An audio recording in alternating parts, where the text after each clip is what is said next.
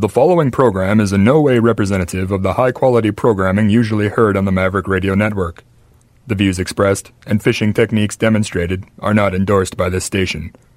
The following is not a news broadcast.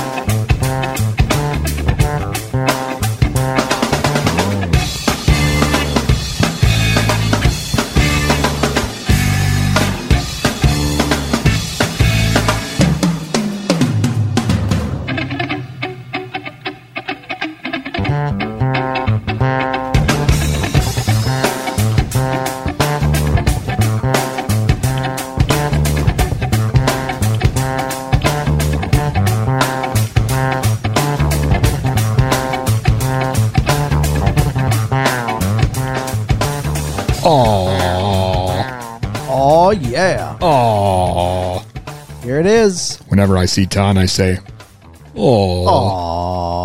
Oh. Hey, welcome to the five count. Thank you so much. You're quite welcome, Ton. I'm so glad you're here, and I'm so glad the gentle listeners out there understand what it is to enjoy great radio on a weekly basis. Oh yeah. It's really great stuff. I bet growing up, you probably didn't realize what it could be, what you could have. I never thought in a million years that I'd be doing this great radio with such a enormous hunk. I just want to say that um, Ton is showing me photos of me on his phone that I did not know he took. Yes. Uh, it's a little off putting. There's me and my daughter doing dishes. That's See how I quickly changed the subject? Look at your face. You knew exactly what was happening right Hey, there. hey. Oh yeah. Person listening to the show, look at Ton's phone, would you? Look at my phone. Look at Dusty's face. Come on now. It's the five count. Ton, I'm so excited. You don't even understand what's happening night. tonight. I have no idea. It's a big time interview, special celebrity guest buddy on the program tonight. You've been keeping this one secret? It's the first one of the year. Could be the last. I don't know. Wow. We might have just hit the jackpot and topped it here, and why bother? All right. I'm okay with it. You ready for this? I am so ready. Joining us on the program tonight, Ian Anderson, founder, frontman for Jethro Tull. It all makes sense. It all makes so much sense now. Did you see that coming? I didn't see that coming at all. Ian, he's essentially, he is Jethro Tull. He is. His name might as well be Jethro Tull. All right? I'm talking Aqualung, Wow. locomotive breath, thick as a brick, Jethro Tull This is crazy. on the program tonight. How can anyone even handle this? Well, we're about to find out. This is ridiculous. It's, all, Wow. it's all for you, Ton. That's a good one. I've been constantly for the last 20 years just trying to impress Ton. Ah. Maybe I did it finally. You did. You did. You got me. Thank you so much. I knew if I just stuck with it, eventually I was going to do something that did not disappoint Ton. Oh, I'm so sorry that that's been your existence. I don't even really want to impress him or make him proud or even make him happy. I just want to like get an even par, like not disappoint him. Wow. what does that say about me, though? means you run a tight ship. And by tight ship, I mean very abusive, Very abusive. physically and mentally. Wow. Well, I'm sorry for that. I think you're a fine young man, and you you've impressed me many a times over our years. It's okay. You're a good man, Dust. And you are a good man and women. Yes, you are gentle listeners, except Billy Floyd Jones. That's not nice, but uh, funny. It is funny. I know, just like his Twitter posts, killing me always. It's like I can't even. I'm on the same deal. Been trying to just like not just impress, but somehow not disappoint Floyd shouts for last like three years. Killing Ton softly with his tweets. Just crazy. Yeah, you guys have a thing going on. Just trying to be friends with the guy. Trying to be friends with the guy. Ton, we've got plenty of uh, messages from various friends. Do we really? Sent them into the five count hotline. That's awesome. We'll reach into the old mailbag. I love when that happens. We'll see what's going on. Fishing around in the mailbag. We're going to hear some Jethro Tull. That's gonna be sweet. They have a new album out. I did not know It's that. their first one in like almost 20 years. wow. It's called The Zealot Gene. Wow. It's kind of like got a Bible vibe to it. You might love it. Really? Something to think about. Yeah. Bungle in the jungle. That's what Ton always says. Yeah. nice. Oh man, that's cool. This is going to be a fun show. Sadly, we also have a tribute. Ronnie Spector passed away. I'm sure you saw that. Mm-hmm. So we'll play some uh, something from the Ronettes. You know, Yeah. maybe uh, something from also dearly departed five count alumnus Eddie Money. Yeah, man. You know what I'm talking about. I know what you're talking about. Speaking of The Money Man. dearly departed five count alumni, Bob Saget. That was a sad one. I saw that. Yeah. We didn't get to talk about that. Also, Ronnie Spector. I think that's not very timely anymore either, but Yeah. we're doing the best we can. It's a weird it's a weird thing. I mean I remember I guess it's uh well we've talked about this before I guess, but I remember the times when I was a child and talking like my mother talking and and talking about you know how all these people are are passing on and whatever, you know, celebrities or people that they looked up to, you know, her generation or whatever. And so I have memories of her talking that way and and not fully understanding, you know. And now here we are. We're right in it where all of the like pop culture idols are all going to be passing away here within our lifetime. It's kind of interesting. And you loved Bob Saget. I think you loved him more than me. That's true. I'm going to say this, Ton, and you probably could have guessed it just by being around me for more than 12 minutes. Sure. Um, I enjoy Full House Yeah. probably more than most. More than most people. Like, um, you could take me to the bar and I could probably ace some sort of uh, Full House trivia. Yeah. Maybe even if Jeff Lang were hosting it. Yeah. You could still ace it. And you are more of a fan of America's Funniest Home Videos. Yeah. I did like that. Because Ton loves to see strangers get hit in the nards. Well, it's funny because when you watch those now, it's like nothing. It's like not even a big deal compared to what memes you can find in about 30 seconds. You know what I'm saying? Is that because no one had cameras back then? Like there's a lot more grandmas falling off the roof, but back then not everyone had the foresight to have the camcorder running. Well, there had to have always been ridiculous things happening, but I think both. I think it's twofold. I think less people had access to cameras, um, and also now it's like ridiculous things are being done on purpose just to get views now. You know what I'm saying? I don't think you ought to win ten thousand dollars if a you purposely step on a rake. I bet it was happening then, though. Also, when the when the show was happening, I'm sure people were trying to. You think the Smith family was maybe going in and creating the nard shots? Very possible.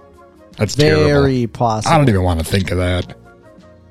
I think very possible. Also, back then, since it was a you know a, a national show, I'm sure everything was super vetted.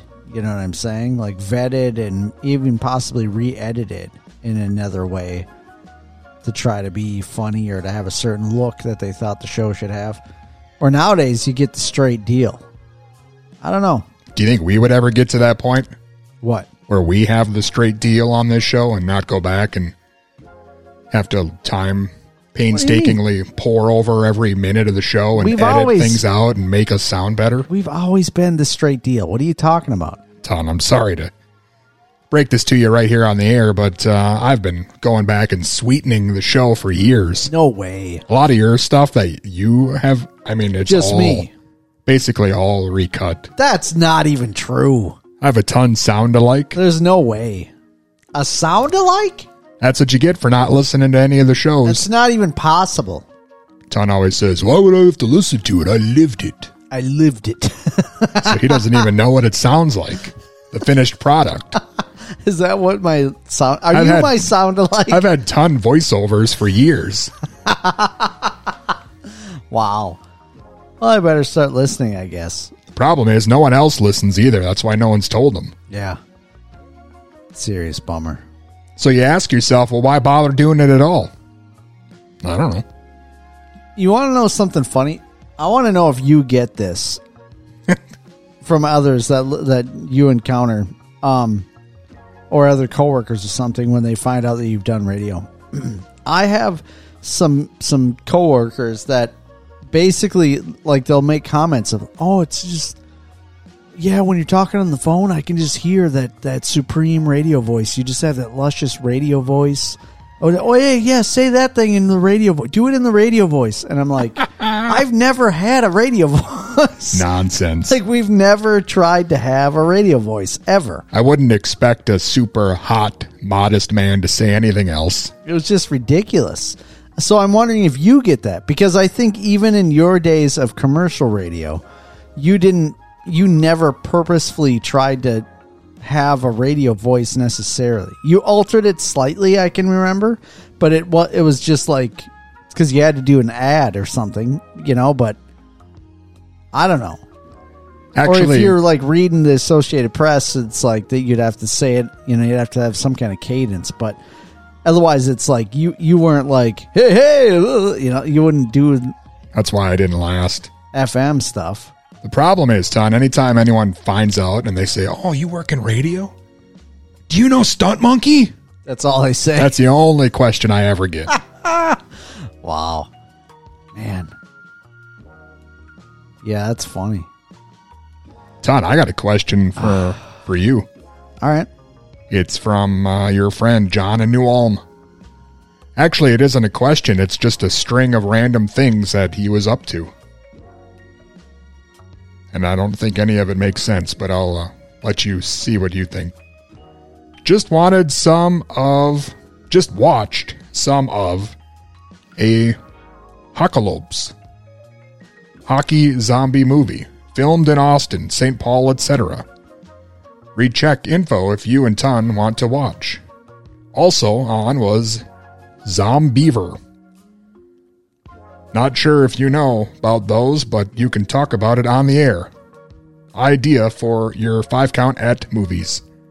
John. Wow. Thanks, John. I haven't heard of either one of those. So where is he watching these? A Hockalopes. He watches them on Dad's TV. His dad, I think, not yours. Well, it can't be that awesome if it's just on like cable. You know what I mean? How's I he don't know. watching The these? movie's called Zombeaver. It doesn't not sound good. You better look it up. Zombeaver. Apocalypse and Zombeaver. Apocalypse sounds more interesting just because it was filmed locally. Here's a note from Nikki's Strassenmeyer Wieners. Strassenmeyer. I had a memory come up yesterday. I was getting my hair cut, and some lady was under the hair dryer with her tablet, blaring, listening to Kiss on my list. Laugh out loud. Also, the song She's Gone. When I was about eight, we had just put my cat Angel down, and that song came on the radio when we were eating supper, and I cried so much. So now that song always reminds me of my cat dying. More laughing out loud. Nikki. wow. Way to go, Tom. Thanks for sharing, Nikki. You know what? Kiss on my list is like there is a there is something about that song. When I listened to it recently, I was listening to it with my daughter, going bringing her to summer preschool, whatever, and that song was stuck in my head for like I don't know, like a week and a half, and I the same weird kind of thing would happen to me. Like I'd be going to sleep, and that song would just be going on over and over in my mind, or I'd wake up in the morning, and that's like the same. The chorus is going on in my mind. That sounds like a medical issue. This is weird. I want to have that looked at. I mean, I guess. Nikki, you want to have a look at it, or She's busy crying. Okay, John has a real knack for making women cry. I'm sorry about your cat, Nikki. Son, this is nothing to LOL about, but we have a tribute to Ronnie Spector. From the Ronettes, you remember. Yeah, man. Let's get to it, shall we? Yes.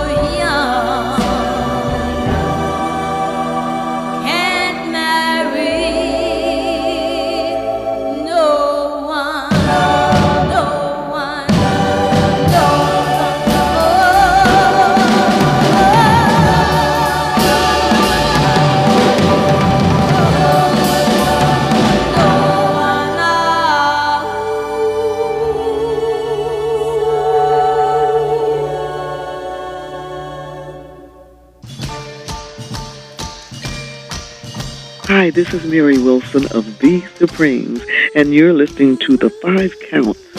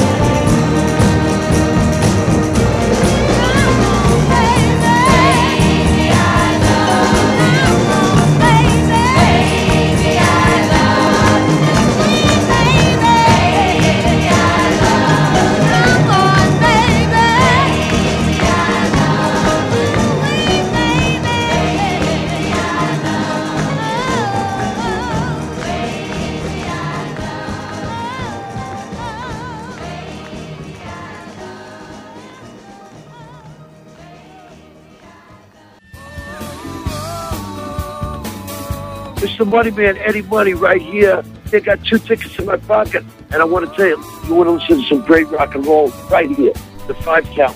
Check it out and turn it up. No one's home.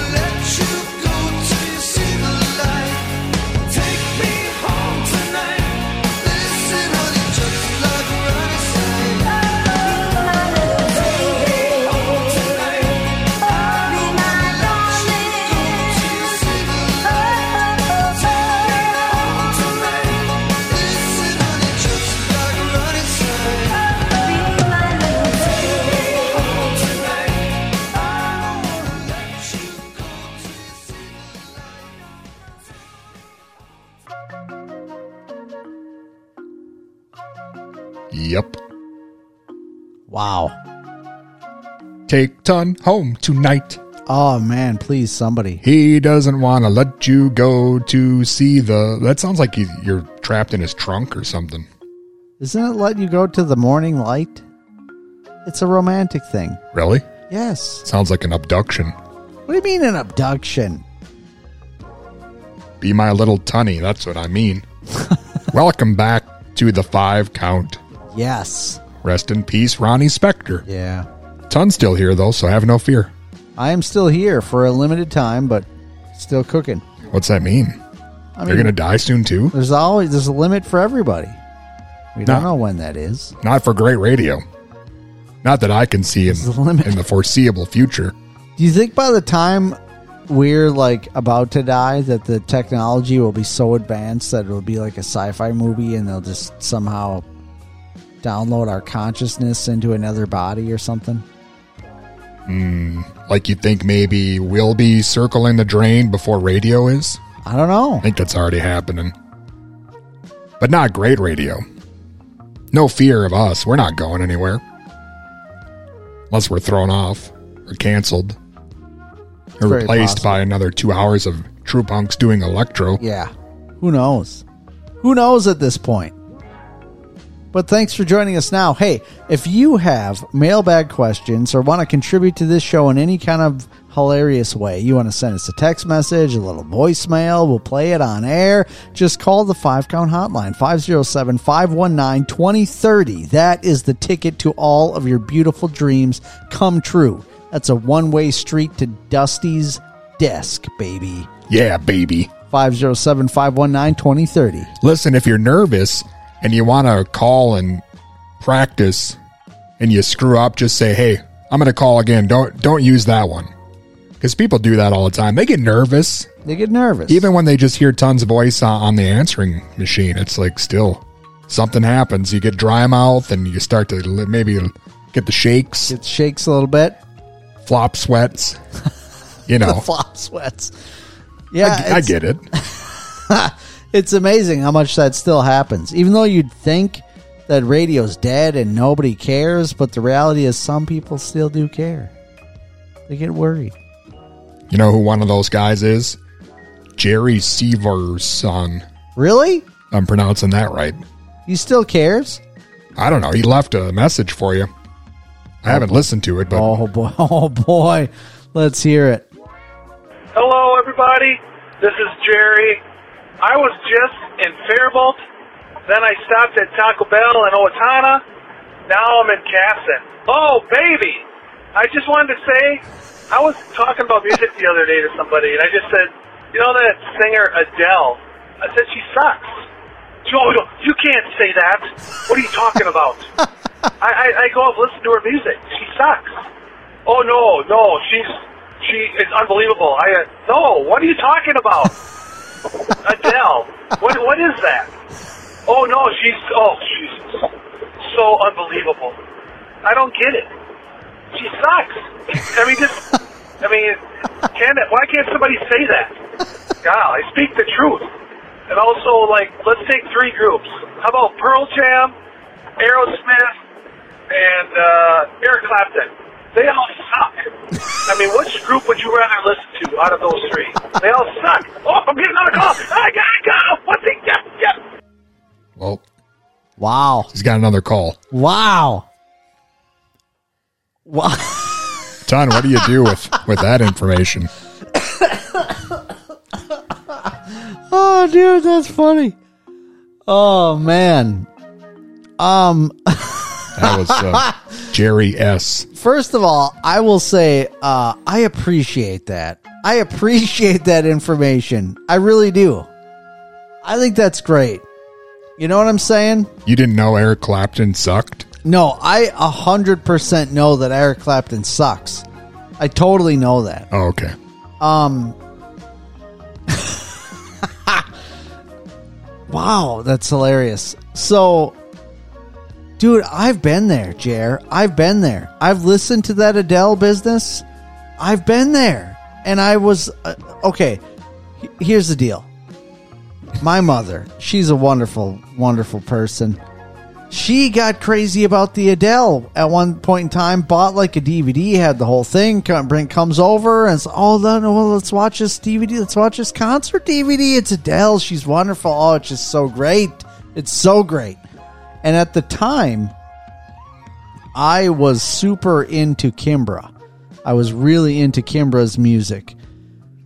And there's there's a major difference between Kimbra and Adele. And I watched the the concert with my mom and um, it was right at like the the height of Adele Crazy Town. And Crazy Town. Now there's a group. now I didn't I didn't immediately tell my mom that Adele sucks. But in my mind I was like, yeah, I mean it's okay, but it's kind of boring because she just it's just not a lot of range. It's like her singing style is just kind of the same all the time. Um Billie Eilish is sort of the same deal. Like it's like to me, I, I get the feeling like they're a one trick pony to some degree. Like they just have their style that they sing, and that's it. And now, the thing that I have to realize is for some people, that is fantastic. And even for me, some groups are that way, and that's still okay with me. Like ACDC, yes, they can release the same album over and over and over and call it something different, and I don't mind at all. I think it totally rocks. But it doesn't work the same way for me with Adele for whatever reason. It's just my tastes, I guess. So I think it's completely fair to for Jerry to think that she sucks, and um, I would even argue that it's unfair to say like, no, no, no, no, you can't say that. That's she's unbelievable. I would say that other person is fully welcome to his opinion that she's unbelievable, and that's great. You know, like obviously a lot of people think she is amazing and fantastic, and that's great. You know what I'm saying? Like, I don't wish Adele any ill will. I don't want to say that she sucks to try to get people to not like her or listen to her. Oh boy. I think she's she's perfectly fine and it's all good. But to say like unbelievable, I I don't know. I agree that it's not it's not it wasn't unbelievable to me. I would rather listen to Kimbra who has way more range in my opinion. Like her vocal range and what she does, what's happening on stage even when I saw her in live is like holy crap. But Kimbra is way less accessible to the average listener.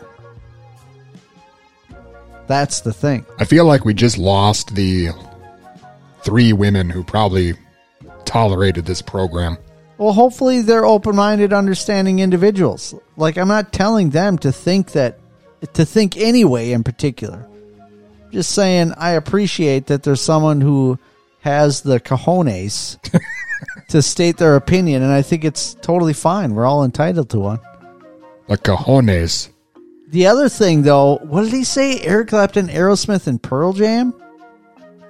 Obviously, Ton knows that music is the weapon. He would listen to Music is the Aerosmith all day. It's the weapon. He'd be honking on Bobo till the sun came up. You know, I have to tell you honestly, um, Be honest. I put in I've got all those Aerosmith albums on the thumb drive in my car and I put it on once in a while and more often than not I turn it off No. cuz I'm like, yeah, that's a good song. That's a good song and then I get bored with it.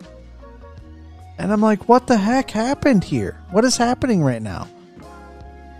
What are you listening to? Uh, I don't think that Aerosmith sucks. Permanent Vacation? I don't I don't remember what it was Done with time. mirrors? But I am to the point where I have too big a thumb drive and too much music where I get kind of like, uh, like I don't know. I'm having a hard time. I have to designate like, this is what I'm listening to. but um, Eric Clapton, yeah, that's he's not even on the thumb drive. That sucks. Um, I'm in agreement there. Pearl Jam, I would like to um, spend more time exploring because I only remember really listening to the one album a lot, and I've been staying away from it for years because I associated all of that business, Nirvana, Pearl Jam, with all of like this very depressing time and this weird, you know, confusing time of life and not understanding why everybody loved it and whatever. We've talked about Nirvana a little bit. On Yeah, but Ton, you're a confused, depressed man. That sounds like it'd be right up your alley. Yeah, I don't want it to feed into the whole thing. I don't want Oh, to make it worse. But I've found, like when I listen to Nirvana to to Nirvana now, it's more enjoyable in a different way. It's interesting. Anyhow, I just want to say thanks, Jer. I don't fault you. You're entitled to your opinions.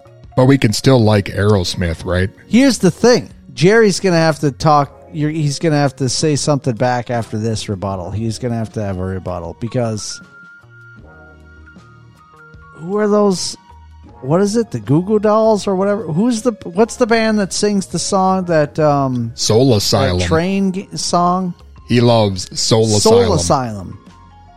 Yeah.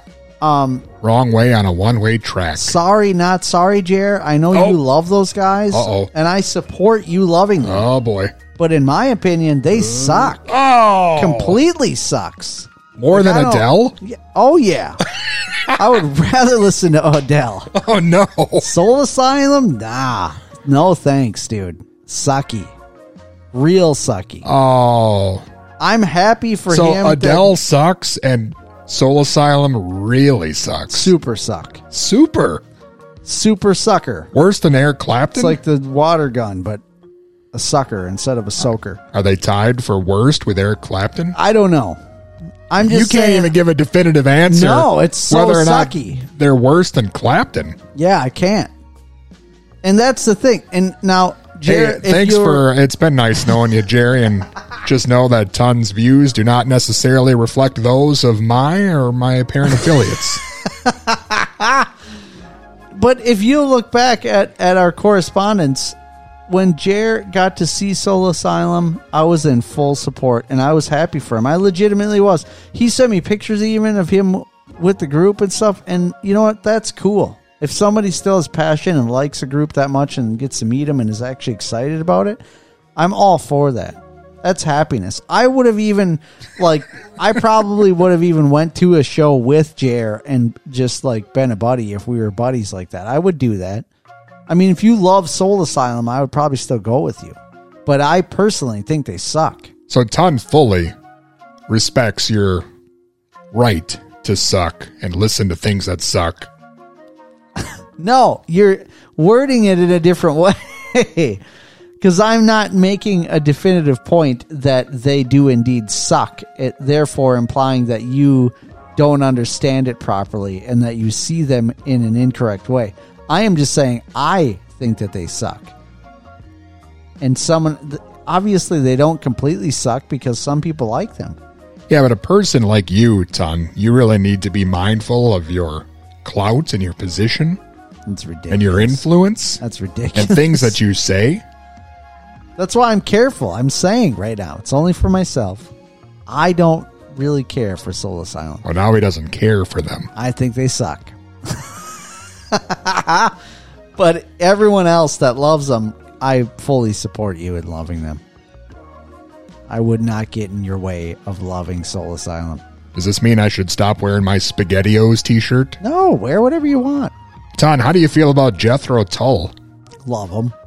You know what? I thought you might. I thought you might. And it's hilarious because I'm sure I could just get extremely ripped for loving Jethro Tull, but I mean, Well- how could you not? They have been around for 55 years. Yeah, man. That's a long time. Listen, Ton, I don't know if you knew this, if you're just joining us, but here's the thing Ian Anderson, frontman, founder, singer, flute player for Jethro Tull.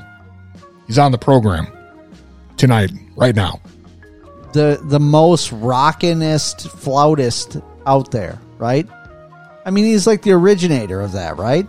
Uh, well, I think other people played the flute first, but not as well. Not in rock music, not in the rock music world, right?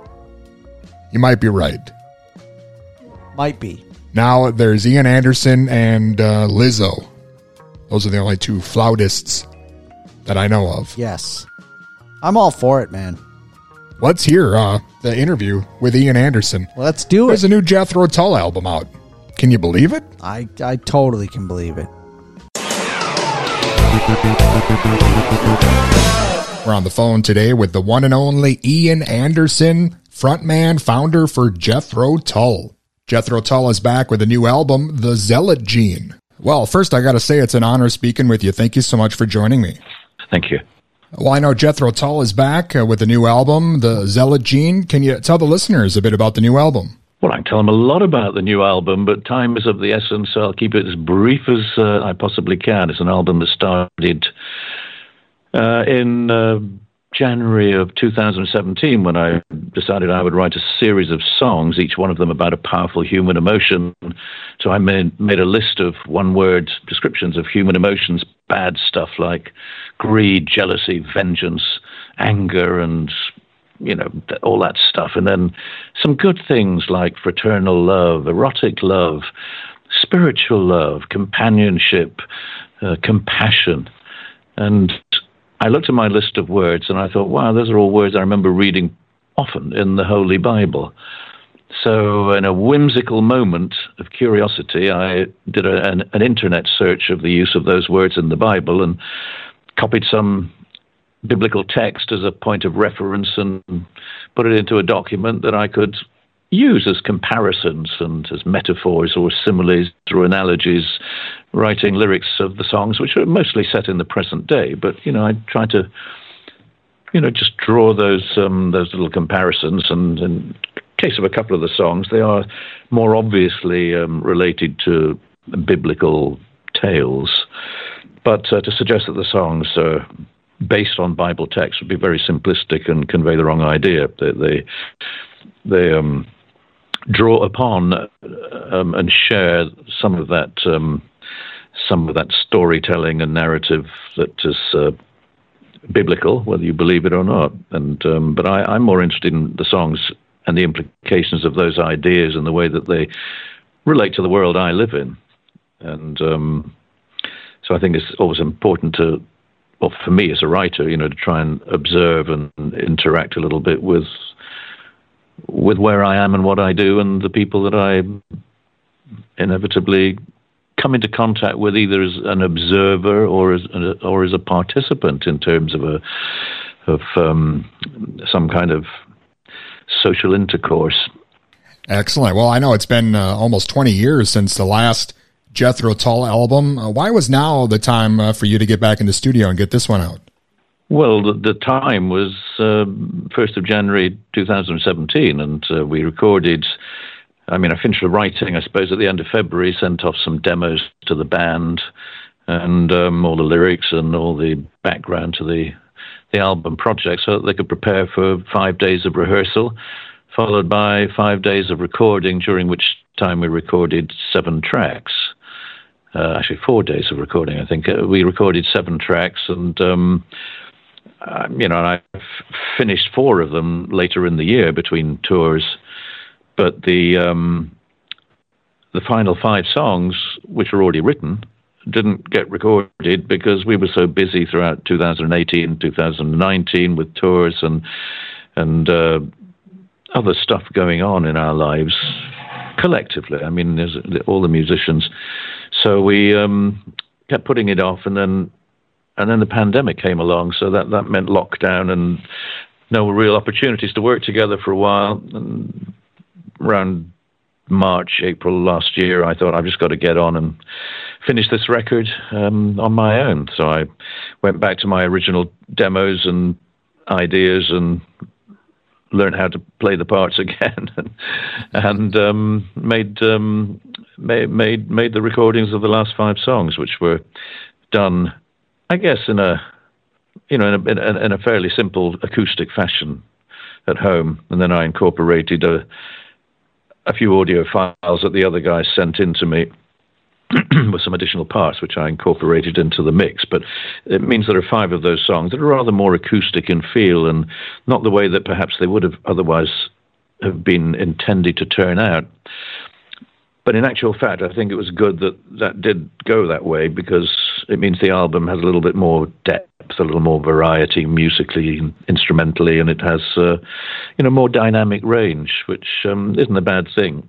So it probably turned out for the best. It just meant that um, um, the uh, the record was somewhat delayed in getting finished, and I didn't. You know, by the time I'd uh, mixed and mastered and done all the artwork, it was June, and then we had to wait a long time to get a release date because of the time it takes to press um, vinyl in this day and age where there's so few vinyl pressing plants left and everybody wants their record to be released on vinyl again. So um, the waiting time is, you know, quite often a year or more um, to wait for your slot in the factory to get your record produced, uh, uh, pressed and manufactured. In fact, I've already booked booked um, um, the uh, vinyl pressing for the next album um, for uh, to be released in March of 2023. So I'm ahead of the game in as much as I'm recording or working on that new album now. But um, as long as I deliver it by December, we'll be in good shape. Excellent. Yeah, I know you've released a lot of uh, great solo albums over the years. Um, I guess what is it that makes you decide uh, what's going to be a Jethro Tull album and what's going to be an Ian Anderson album? Well, if the um, if the record is going to be um, obviously, if it's an acoustic album, you know, something a little more intimate, singer-songwriter stuff, it makes more sense that it's a that it's released as an Ian Anderson album. But if it's a full band album and one where uh, you know it's going to be drums and bass on most of the tracks or all of the tracks, then I guess it, makes more sense that it's a Jethro Tull album. And looking back on the 2014 album, uh, Homo Erraticus, I, I guess I should have you know, if I was if I, if I was back there again, I think I would have released that as a Jethro Tull album. But you know, the guys who've been playing with me on on that album and on the Zealot Gene, you know, they've been with me for on average 15 years. It's the far and away the longest continuous lineup of musicians in Jethro Tull. And um, but they'd never been together on a Jethro Tull album, so I thought um, we should put that right. And again, uh, the new Jethro Tull album, the Zealot Gene, is out, and I know things are kind of getting back to normal in a lot of places. Do you think there'll be a chance that you'll get back on the road here for this one? I don't think you're sitting at uh, um, uh, looking at what I'm looking at in terms of the infection rates throughout the m- many countries I'm performing, and including your own, where you've actually had the record infection rates of all time sure. since the beginning of the pandemic, and the same thing applies in uh, as of today in uh, Italy, in Germany, um, in the UK. We're down to actually 50% of the infection, the daily infection rate, compared to a couple of weeks ago. And, and that's kind of good news, cautiously, because it looks like Omicron um, has spread so far and so wide throughout the UK population that natural immunity from being infected, plus the um, considerable level of vaccination that we've achieved here, looks like it's obviously you must never ever think, oh, it's over. You know, we've beaten coronavirus.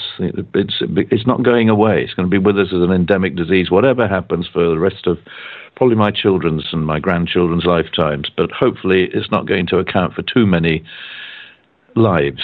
Uh, and we can only hope that in in Europe, you know, they're about I would guess three and four weeks behind us in most of Western Europe.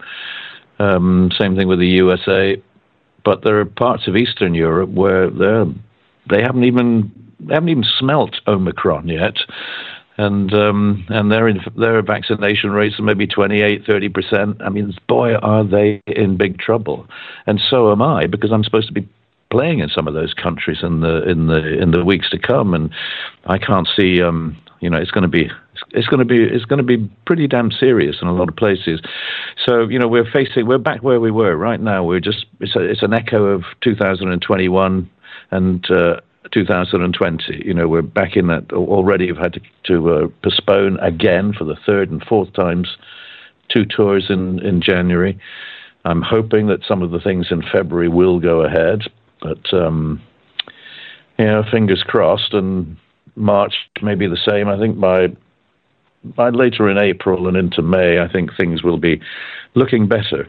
Uh, but uh, boy, they're not looking better at the moment, and um, the, the, degree to which um, hospitals can cope with the rising levels of infections from those who are not vaccinated are, are becoming seriously ill, then um, there is trouble ahead. Definitely. Well, I'm glad the uh, the album at least uh, got a chance to get out here. I know you mentioned you're working on another one, and you know it's uh, about 55 years for Jethro Tull. You know, with the longevity and the influence you've had on so many other bands, why do you think Jethro Tull is not in the uh, Rock Hall of Fame? Do you care about that at all, or? Well, I had a very long conversation uh, with Bob Lefsetz yesterday about that, and I was trying to explain to him that, in spite of you know how grateful I am for the support and encouragement from people in the music industry and, and from fans. But I, I honestly just don't think that Jethro Tull is the right band for the Rock and Roll Hall of Fame. It's an American institution about musical Americana. Um, and Jethro Tull, you know, don't really have an association with typical American styled music. You know, I don't sing with an American accent. I don't. Uh, I don't do rock and roll and or even blues. You know, I, it's. Um, I, I don't think we really qualify or belong, and so I think there are many, many other bands in the USA who deserve far more to be in the American Rock and Roll Hall of Fame than than Jethro Tull. and perhaps some of the bands that have been inducted into the Rock and Roll Hall of Fame, who, you know, for, for my money, do have nothing to do with American music whatsoever. But um, maybe um, maybe the uh, the folks who make these decisions have a soft spot for yes or whoever it might be. And um, I know for a fact that at least one of them hates Jethro Tull because that's been the case since um, since long ago in uh, in uh, Rolling Stone editorial offices, a deep loathing for Ian Anderson and Jethro Tull. So you know that might explain part of it, but I'm I'm just uh, repeating hearsay and uh, Sure. anecdotal stuff that comes my way, but it's of little importance to me. Anyway, but um, you know, of course, any peer group um, accolade is, is is welcome, but it's not something that for a minute, you know, means enough to me to for me to be wasting a second of my life, you know, mourning the fact that I'm not fully appreciated where other people think I should be. Uh, I, Everybody's got a right to have their own taste, and and um, I can think of several strong arguments, some of which I've just made about why we shouldn't be in the Rock and Roll Hall of Fame. But there you go. But ni- ni- nice to be thought of. Well, Ian, I know it was short lived, but uh, I wanted to ask you your memories of uh, Tony Iommi being in the group. I, it's interesting to think what might have been uh, had he stuck around. Well, it, it, it would have been frustrating for him, frustrating for me, and probably not worked out because Tony, when he came down to spend a couple of days in the studio with us rehearsing, just to see, you know, how how it might work, um, it wasn't easy really for him to play some of the, the chord shapes and elements of the music, which I showed to him, and I didn't realize that he'd, he'd had um, you know, a, a bit of serious damage to his fingers and in and in uh, in an industrial accident. Uh, which meant rather like Django Reinhardt, he had to develop a style of music which which he could which he could work with. And uh, I heard him play live with the band called Earth, um, and thought, a, you know, I like, I like this guitarist. He plays really nice, straightforward, simple things, just chords that were just two or three notes and open fifths, and it was, you know, really um, poignant and and um, and sometimes rather ambivalent. You know, the melody could be the the decider in terms of a major or minor or a seventh or a ninth or any other interval. Uh, the chords themselves were, were quite ambiguous sometimes, and I- and I like that.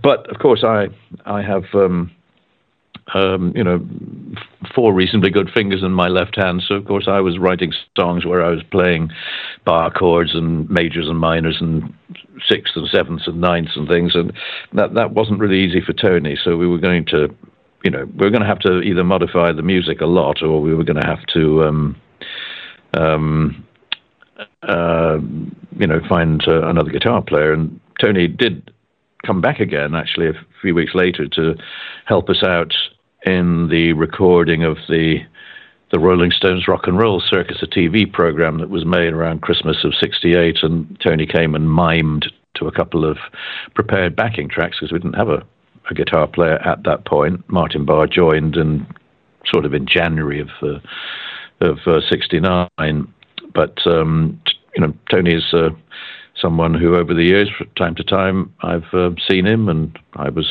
actually for the first time I ever ever actually got to see Black Sabbath doing a concert on their farewell tour in 2019, I guess it was. I went to their second last concert in the Birmingham uh, arena where it took place. Actually, no, it was at the O2 in London, and um, and I went along to finally get to see Black Sabbath and. Tony was in good form after the show, and you could see the the slight sadness and nostalgia that this was all coming to an end. And you know, uh, in fact, I exchanged emails at Christmas, and um, you know, he's doing pretty well and seems uh, suitably engaged with things. But um, you know, he's uh, he's one of the great the great heroes, and and very much the the originator of a musical genre that we got to know as, as heavy metal. It's hard to imagine heavy metal without Tony Iommi um, actually forging the uh, forging the way in terms of a, a musical style.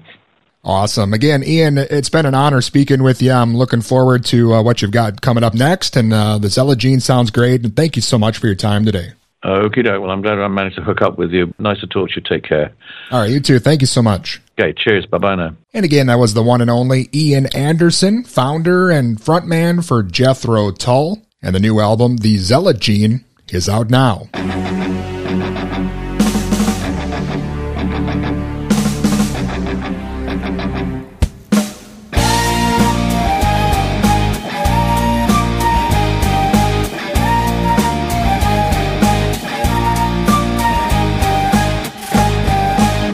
Half of us are in the apple, half of us are in the pie. All of us are in the pudding when the last bus has gone by. Someone has to take the high road, someone has to make the bed. No one has the right to tell you to lie down when all is said. The black and the stereotype, the polarizing picture play, while some of us sit in between interminable shades of grey. Need to walk the tightrope set out on that great divide. The balance scales may tremble, but the featherweights are on our side. Carrying the zealot gene, right or left, no in between. Beware, beware the zealot naked flame near gasoline. The populist with dark appeal, the pandering to hate, which xenophobic scaremongers deliver on a plate to tame the pangs of hunger and satisfy the lust. Slave to ideology, moderation bites the dust. Be buzzing in your bonnet and a wasp right up the bum. A V8 under hood, a cocked hammer under thumb. Ear splitting Twitter thunder and a screaming banshee wail. You got too many opinions and a tomcat by the tail. Carrying the zealot's gene, right or left, no in between. Beware, beware the zealot sheen, naked flame near gasoline.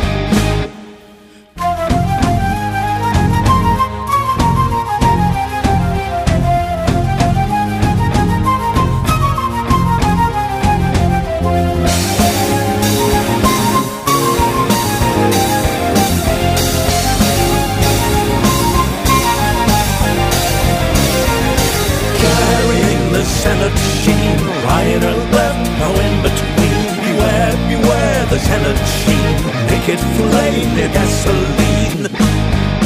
Half of us are in the apple, half of us are in the pie. All of us are in the pudding when the last bus has gone by. Someone has to take the high road, someone has to make the bed. No one has the right to tell you to lie down when all is said.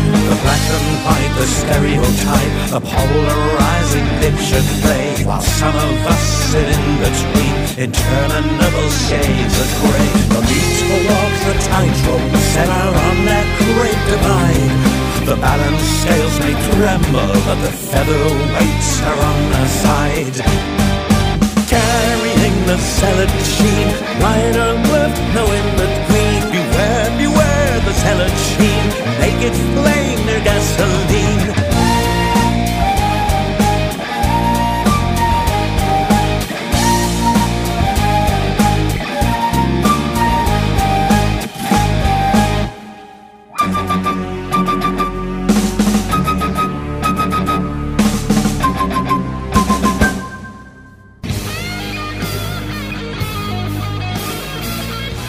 Hi, this is Glenn Hughes, and you're listening to The Five Count.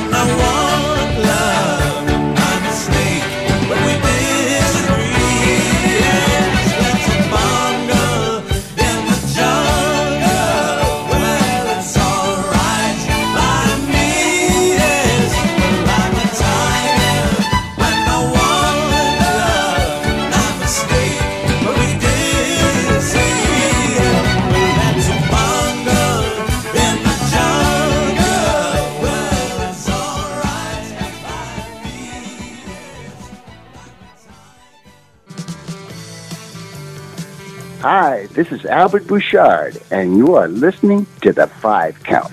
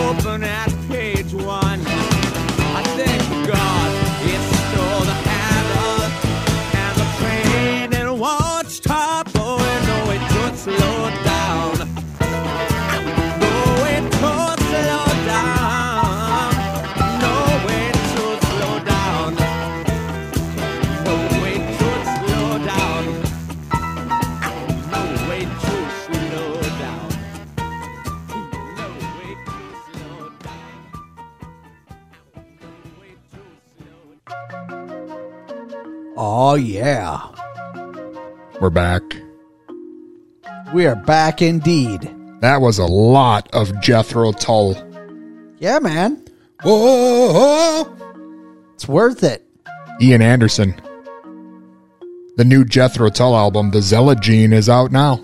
Crazy. Go check it out. Did you ever think we'd have uh, the guy from Jethro Tull on the show? Never, not once. I didn't either. But then we did. but then we did. That's something. It is. Who else has got that? Nobody that I know. Yes, no one that I know personally. No. I don't know. Think Herb Kroon has had Ian Anderson on the show? Probably not. Think Johnny Hirschfield from Beautiful Music for Ugly Children ever had a guy from Jethro Tull on the show? Probably not. Well, something to think about. Think about it. Think about uh, staying with us here. Got some time left in the program. Yeah, we do. Who knows what could happen? Ton might just go off. He's got a real short fuse and he's right on the edge. Like right on the edge. Right on the edge. He's a powder keg. Am I really? And you're the match, gentle listeners. Wow. I had no idea. Well, one more, uh, you know, crazy voicemail from somebody like Floyd Shouts might just send me. Floyd shouts, uh, he's taking it easy this evening. He's taking it easy. I think he can sense that maybe he pushed you too far the last couple weeks. He can sense it now. He's getting the feeling. When are we going to go to the uh, Waseca Culvers? That's a good question. Get some custard. You're not allowed to leave the house until after dark. Yeah, it's rough. Be 10:30 by the time we get there. That's a late one. That's a late one. We got to go in the daytime on the weekend or something where we could see Floyd Shouts, get custard, go see Heather. Heather'd be excited. This weekend? No, Can we go right now? it's too late. Heather's sleeping right now. I mean, maybe she's not sleeping right now. She, I don't know. She's probably not sleeping right now. I just want some ice cream, ton. I don't care who's sleeping. Yeah, but I like to just see Heather whenever I can too. Heather's awesome. I mean, I don't even know if Heather listens to this program anymore, but Doubt it. just saying shout out to Heather because she's pretty much like really awesome.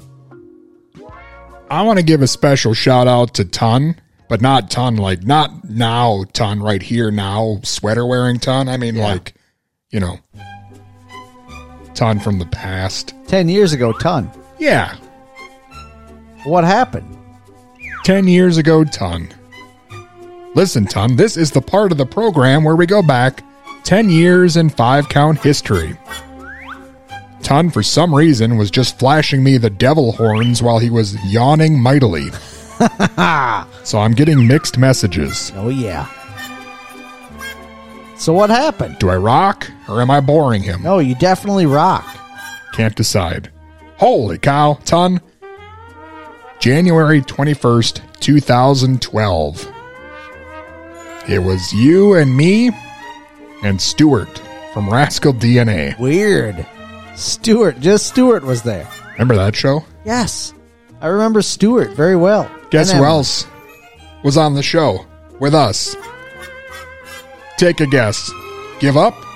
Give up. Prince Markie Dee. Oh, oh man. The late Prince Markie Dee Yeah. of the Fat Boys. Wow. We called him and he's like, "Hey, I'm Prince Markie Dee. How you doing?" And it was the best night of my life. That's crazy.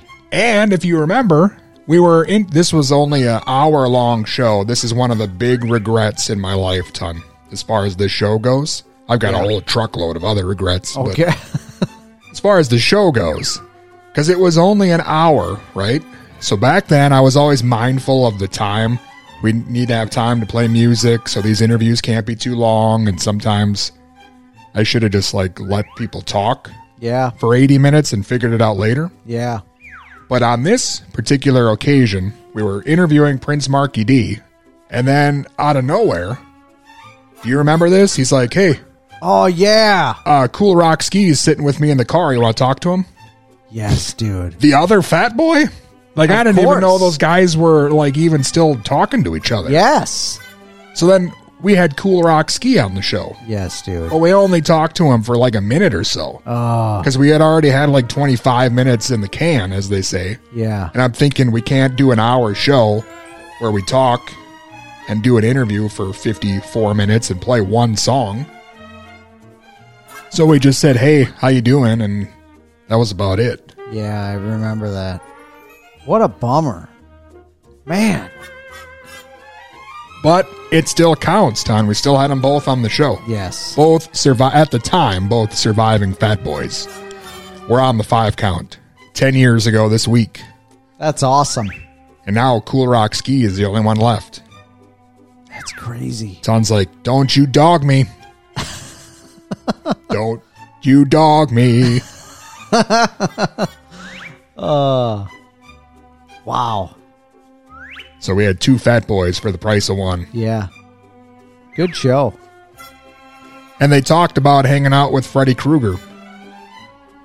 You know, we've had multiple guests that talked about hanging out with Freddy Krueger. And they said they remember they uh they said they ripped off his nose, his prosthetic nose, Oh, and kept it. I don't remember that. You'll go back and listen to it. It's at the5count.com. That's awesome. All these interviews are at the5count.com. Yes. Talk about free entertainment. Holy cow. Well, I don't know if entertainment's the right word, but Yes, entertainment. yeah, that's what I meant.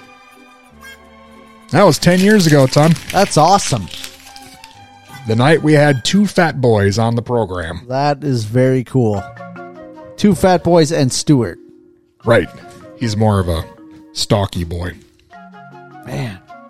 I wonder how that guy's doing now. I wouldn't know. I helped him move and then never saw him again. How do you like that? Huh. Took the day off and got real super sweaty and lifted boxes and furniture and helped him move for several hours and then Yeah. then they quit talking to me. That's crazy. Even though technically I introduced them and then they Yeah. later got married and did a radio show, also thanks to me, just saying. Not that I'm, you know, bitter. That is a weird scenario. What, that people don't like me? Yeah, I guess so. Yeah, you get used to it. Weird. Well, sorry about that. Listen, the only other uh the only other guest that I can remember that had a Freddy Krueger story was George Lynch, right? Of Dokken. Yes. Because Dokken did the uh, song for A Nightmare on Elm Street Part 3. Yes. The Fat Boys did Part 4. So you can go look for the George Lynch interview as well. He tells a whole coked out story about hanging out with with Robert Englund as Freddy Krueger on the set of doing, you know, the the, the movie for or the song and the music video for part 3.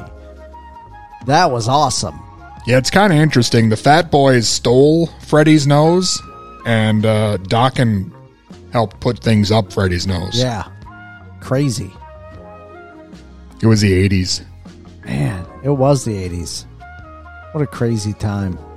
Ton, speaking of ladies of the 80s, I got a question here from your mailbag from Nikki Strassaman, which All right. Let's have it. Stress a Stressamanwich, All right. I think is how you pronounce it. Stress a manwich. What your guys' favorite board games? Clue and Life are two of my top ones. Oh wow. Do you have a favorite token or color you always have to be? Signed, Nikki Stressamanwich. Stress a manwich. That's a, that's a fun question. I wasn't expecting that out of her. That's a fun question, Dust. He wasn't expecting you to be fun, Nikki. That's not what I said. That's exactly what you just said. I just wasn't expecting a board game toy type question. ah, that's what were you expecting? That's a tough. uh That's a tough question for me. Kind of. I, I have multiple layers there. So I play. I just now started playing games like that with my daughter, and so that's really the majority of what I do is play. I play Princess Candyland, and I play uh, kids version sequence, and then um, there's just two different games of I found it. One is like a really super long board game with little magnifying glasses and stuff. But we always play it's just a card version of I found it. So you have these cards and you flip them over and on one side it has some kind of an object and on the other side it's like a scene from a Disney movie and you got to find like buckets, clocks, ropes, this sort of thing. And it's supposed to be like speed game. Like as soon as you find it, you put it down and trying to get rid of all your cards. So we also got on the mousetrap train for a while, but honestly, I was like stoked to to have her play mousetrap and to play it with her again. But now it's like I remember it just the same way as it happened when I was a kid. I played it like ten times, and now I'm just like, meh. It's like the Adele of board games. Yeah, it's just like ah, you got to set up all this crap, and it's just like I thought for sure you were going to say Mall Madness. no, no. Haven't played that one with her.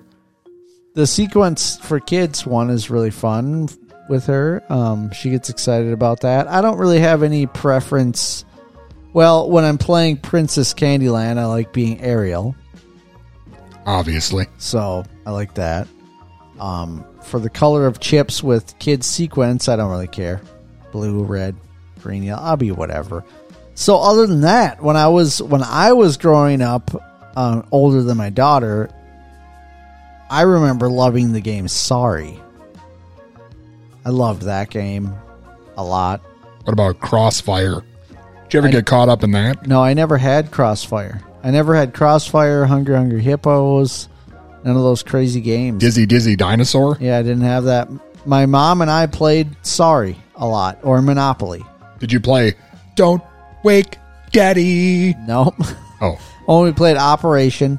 Those these are all the games that I remember playing as a kid. Operation, uh Sorry, Monopoly, and then the last one I'm trying to think of is it Concentration or it's that one that people joke about or put memes out now, like the beginning of all of our anxieties. It's the game where you set the timer and you push the thing down. Perfection? Maybe it is perfection. You got to put all the pieces in there or whatever by the time it, and then when it, the timer goes off, it pops and all your pieces go flying. You know what my favorite is? I remember playing that a lot. Dream Phone. I don't remember that at all. What?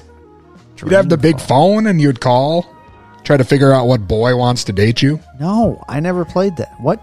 He's not wearing that hat. He's not at the beach. You don't remember that? No, I never had that. I never saw that. I don't know what that is. And you'd get the card and you'd say, It's Dan! Dan, my man! I really like you. Nikki, you know what I'm talking about. Dream Wow. phone. Dream phone. Tons just trying to sound tough. I had no idea. No, I honestly have no idea. Never heard of that game. I have a Nightmare on Elm Street game. It sucks. Um, Shrieks and Creaks. Sophia and I have played around with, but not the full legit thing where we're hooking it up to the stereo. But she likes the board, and she's all about like, oh, the blood and the trail, and what are we doing? So we just pretend and roll through and go get to the end. Um, Listen, son, I'm looking right now on eBay. We can buy a copy of Dream Phone for $75 seventy-five bucks. plus $37 shipping. This is ridiculous. It's only 110 bucks. I'm going to Wanna say no split it? thanks. I'm going to say no thanks to that. So as an adult, Nikki, here's this is why I have multiple layers on this game thing. As an adult, one of the games that I like to play and specifically like to play with other people, like if you have friends or whatever, is a game called Pandemic, which is I guess fitting or not so popular to say maybe right now.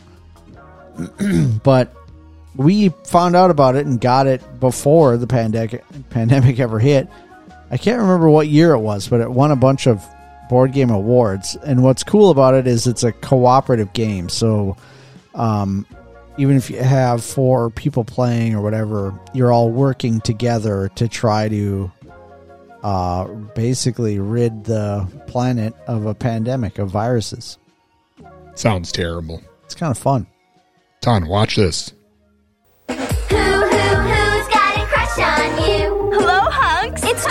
Hello, Join the game with the talking phone to win. Call guys, get clues, figure out which guy really likes you. He's not wearing a hat. Bye, guys. What'd he say? My secret. Ah. He's not at the beach. See you later, guys. it's Dan. Dan, my man. You're right. I really like you. Yes. See? Dream Phone, the hot electronic talking phone game. It's for you. It's for you, Ton. Dust, you just memorized the commercial. Hello, hunks. You never had this game. I did. Well, I do. You do not. This is ridiculous. Ton, why do you kind of always try to make me feel bad about my choices? I like Adele and I like Dream Phone and just deal with it. That's a strange thing. I can't even imagine you at your grandma's house playing Dream Phone. Hello, hunks. Wow. Well, there you go.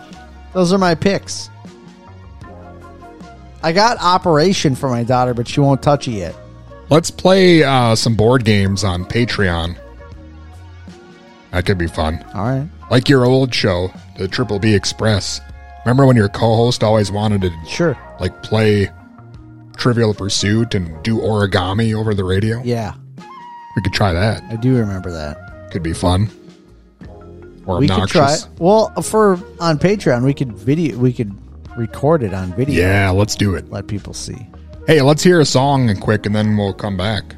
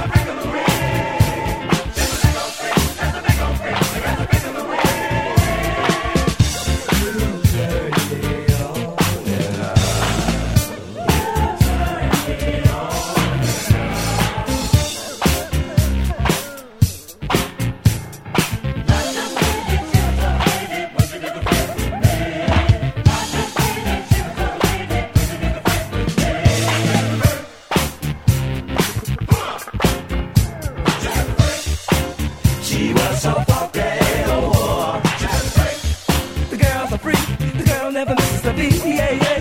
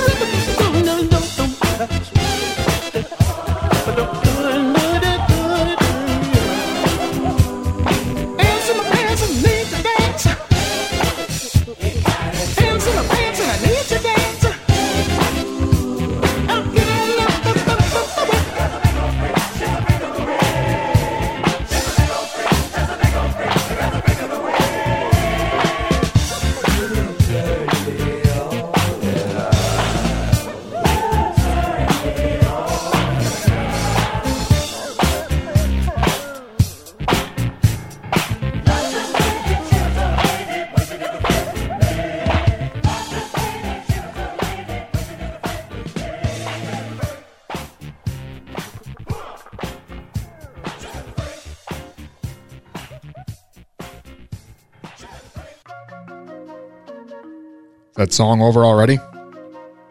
Yeah, man. Hey, Ton, welcome back to the five count. Here we are. It's a show. It's over. It's a beautiful time. But it's been great having you. It's been great knowing you. Thanks to Ian Anderson from Jethro Tull for being on the show. Isn't that something? What a guy. It is something. It's very much something. You could join us on Patreon if you love us and want to support us. That's the best way to do it. You get all sorts of like cool bonus stuff and early access to all our junk and tons junk in, in our- particular, which I know our all of you want access to that. Early access to my junk. It's all there for the taking. Wow. That's really something. Yeah, well, you know. Huh. Here's some tons junk music. I don't that's sad. It's sad music. It's terrible. What was I saying? Well, it's Hey- been great. Yeah. I was saying send us some money, would you? Check us out on Patreon. We do a lot of fun things on there. Have you been to the 5count.com? Have Me? you been to YouTube slash the 5 count? Um, yeah. That is pretty awesome. Thank you. There is some stuff coming out on there that's pretty awesome. Pretty hilarious. Do you rewatch those videos ever? What videos are we, do talking? The five count co op. Oh, where we play video games and Yeah. realize that we don't know what we're doing? Yeah. Do you ever watch those? Rewatch those? Ah, I have here and there. The best part about that is we try to do it exactly like we would when we were kids, where you rent a game, have no idea what it is or how to play it, and you just try to figure it out. Yeah. So we don't know anything about the game. We don't read the manuals. We don't. And you could tell when you watch yeah. because we usually suck. We usually definitely suck. But that's part of the fun. It's going to be fun next week, Ton, and I'll tell you why. A lot of stuff happening next Saturday. For one, it's my frickin' birthday. Yeah, man. And Ton's going to get me a gift. Definitely. Guess what else it is? Give up? Prince Miss? Yes. Next Saturday is Prince Miss. What a wonderful time. What do you want to do for Prince Miss? Play Prince music. Hey! That's a great idea. Let's Yeah, do it that. Let's do it. Hey, I think we're done. We're all done. Thanks so much for joining us tonight. Thanks for sticking with us. We'll see you next time. Goodbye, hunks.